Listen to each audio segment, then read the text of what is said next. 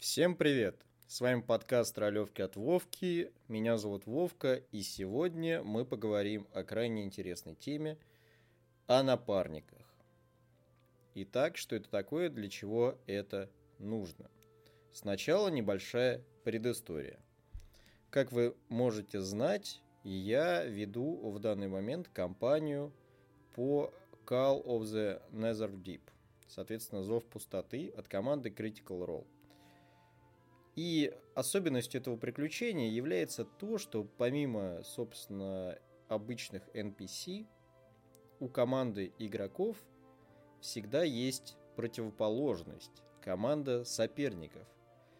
Она представлена пятью членами, которые представляют также разные классы, разные расы и являют собой полноценных личностей, у которых, опять же, есть прокачка, то есть там несколько уровней сложности, я бы так назвал, то есть три тира есть.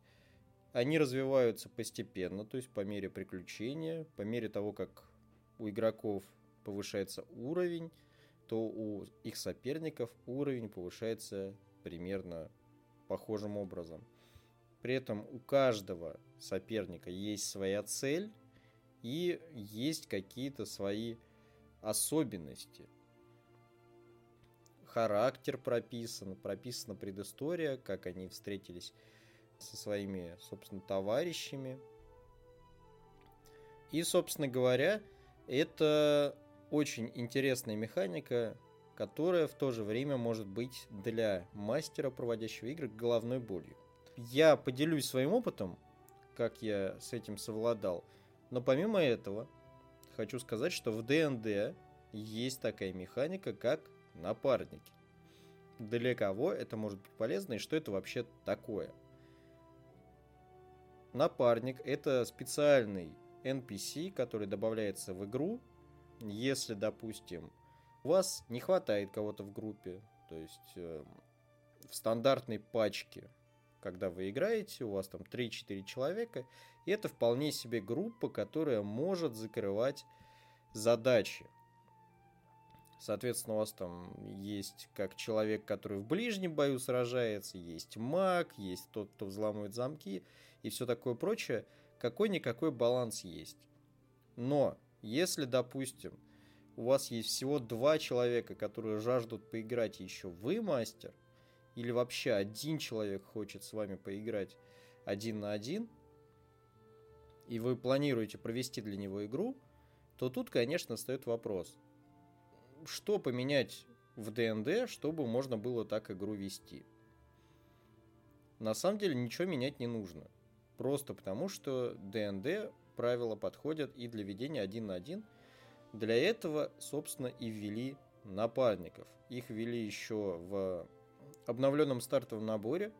Они появились затем, они были закреплены книгой «Котел Таши» со всякой всячиной. И, соответственно, их последняя итерация это как раз-таки и есть соперники. У них, конечно, немножко разная суть, но в принципе, в принципе, кое-что похожее в них есть. Итак, теперь вернемся к напарникам. Мы разобрались, что это, Теперь как это работает. Напарники у нас э, за них играет мастер, и они вместе с игроками идут по истории. При этом, вот я сейчас беру информацию из котла Таши со всякой всячиной. При этом у нас мастер может выбрать, кто будет принимать решение за напарника. Например, игрок может принимать решение за напарника, либо игрок какой-то может играть также за напарника. К примеру, к примеру, если вдруг его персонажа убили или еще что-то, вы можете ему выдать напарника, пожалуйста, пусть играет. Помимо этого, собственно, мастер может вести, как я и говорил. Игроки может попер... могут попеременно принимать решения за напарников. Котлетаж напарники делятся на три вида. Это боец, заклинатель и эксперт. Боец-заклинатель тут в принципе все понятно. Что они делают? А эксперт это какой-то мастер знаний в определенной области. Соответственно, там разведчик, музыкант, библиотекарь, хитрый торговец, грабитель. Эксперт в какой-то своей узконаправленной области. Соответственно, создается напарник ровно такого же уровня, как у вас группа, ваша пати, и он просто к ней присоединяется, опять же, в котле Таши.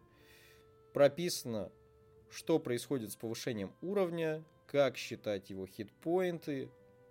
В принципе, если посмотреть на все эти блоки статистики, то развивается он примерно так же, как и остальные персонажи, но при этом у него чуть прокачка попроще. Соответственно, там нет у него на 20 страниц развития веток, нет у него там 3000 заклинаний. Очень просто его создавать и очень просто его вести. Теперь же мы поговорим о том, зачем это вообще нужно. Я вкратце этой темы коснулся. И вообще, с чего я вдруг решил про напарников поговорить. Я уже долгое время в своей группе в Телеграме веду текстовую ролевую игру. Но когда в текстовой ролевой игре вы что-то пишете и ждете какой-то реакции от пользователей, слушателей, юзеров, то, соответственно, вы не можете им сказать, что опишите мне, что вы делаете. Просто потому что людей много, каждый хочет что-то свое. Поэтому я прописываю заранее какие-то варианты развития и оставляю вариант про комментарии, хотя обычно им никто не пользуется. Но тем не менее, я пишу какие-то варианты. И получается, что эта игра один в один. То есть я игру веду, я описываю действия персонажа, и при этом я даю возможность остальным участникам сообщества голосовать, что этот персонаж будет делать дальше. И вот здесь я считаю, что добавление такого напарника, оно просто может вдохнуть новую жизнь в данную небольшую текстовую игру. Да, это может быть неинтересно конкретно вам как мастеру, но представьте, если вдруг у вас отсутствует какой-либо персонаж, какой-либо игрок на партии, вы давно запланировали партию, но у вас кого-то нет, и вам нужно его быстренько заменить. Допустим, допустим, его там персонаж вот что-то у него отъехал куда-то по семейным делам, вам нужно его заменить для того, чтобы баланс партии не уменьшался. И вам не приходилось заранее заготовленные какие-то сражения менять, еще что-то. Вы просто берете напарника, подбиваете его под уровень, и все. Проблема решена. Классно? Классно. То же самое. Хотите вы поиграть один на один с кем-то. Кстати, про это вот на днях вышел ролик у популярной западной блогерши Джинни Ди, где она там играет один на один со своим мужем. И это очень увлекательно было показано. И также, согласно ее выводам, которые там, и я с ними согласен, когда вы ведете один на один, у вас мало того, что уменьшается пространство для маневра, как у мастера, потому что у игроков нет обсуждения. Помимо этого, уровень каких-то сражений, он повышается. Потому что когда человек один сражается, вы же не можете вечно ему говорить, что вы заходите, грубо говоря, в подземелье, и на вас нападает один скелет, потом вы проходите еще какое-то подземелье, а там еще один скелет, а там еще один скелет, и везде по одному. Так не будет интересно ни вам, ни ему. Какой здесь выход? Давайте подумаем. Подумали? Ну, наверное, это напарник. это отличная вещь, и я думаю, что если у вас возникает какая-то сложность, э, надо кого-то заменить, у вас не хватает игрока, либо один-один, напарник – отличный вариант. Теперь перейдем к соперникам, соответственно. Почему я считаю, что соперники – это во многом проблема. Потому что вы не можете дать управление соперниками своим игрокам. Вы должны их противопоставлять игрокам. И, соответственно, помимо того, что у вас уже есть какие-то NPC в вашем игровом мире, вам нужно отыгрывать сам игровой мир. Плюс добавляется еще некоторое количество NPC, которое вы обязаны отыгрывать. Просто для того, чтобы их противоставлять. Да, есть вариант вообще отказаться от соперников, переработать приключения. Это тоже на ваше усмотрение. Я же их оставил. Мы играем с ними, но их роль минимальна. Почему так? Просто потому, что мне так удобно. В вашей игре может быть по-другому. Но при этом само развитие этих соперников и напарников, оно в принципе похоже. Самое важное здесь не запутаться. И еще у меня для вас есть небольшой, малюсенький такой совет. Не стоит добавлять слишком много напарников, либо слишком много соперников. Почему? Потому что, когда вы вводите слишком много напарников, вы не сможете один за всем этим уследить. А если сможете, то мой вам почет и уважение. Помимо этого, если вы вводите напарников, допустим, у вас пати из четырех человек, и каждому из них вы добавили по напарнику. Ну, просто по приколу.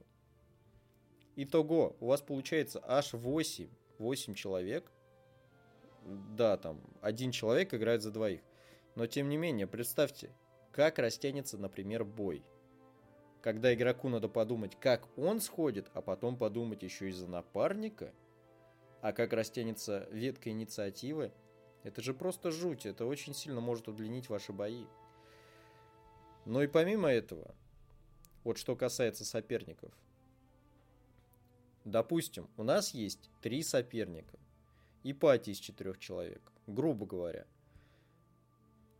Что будет, если вы как мастер попробуете отыграть разговор соперников между собой и начнете углубляться в это дело – то игроки вполне вероятно будут стоять и ждать, пока вы договорите сам собой. Это будет похоже на поехавшую кукушку, конечно. И поэтому соперников роль должна быть достаточно ограничена в самой игре. Я напомню, что D&D это игра, где вы вместе с игроками пишете совместную историю. То есть вы не должны каждый раз создавать им такие вот препятствия. Помимо этого, я думаю, что время на игру у всех ограничено. Если вы там хотите играть сутки, то э, как бы это ваши проблемы. Но на моей памяти никто не готов играть сутки. Поэтому будьте аккуратны с соперниками и посмотрите на механику напарников. Это классная вещь. Я оставлю вам ссылки на статью про напарников, а еще я вам оставлю ссылку на ролик Джинни Ди, где она разбирает и показывает, как, собственно, они играли. Ролик коротенький, но очень полезный и познавательный. Подписывайтесь на наше сообщество, ставьте нам реакции, лайки, что угодно. Давайте обратную связь, потому что это очень помогает нам развиваться.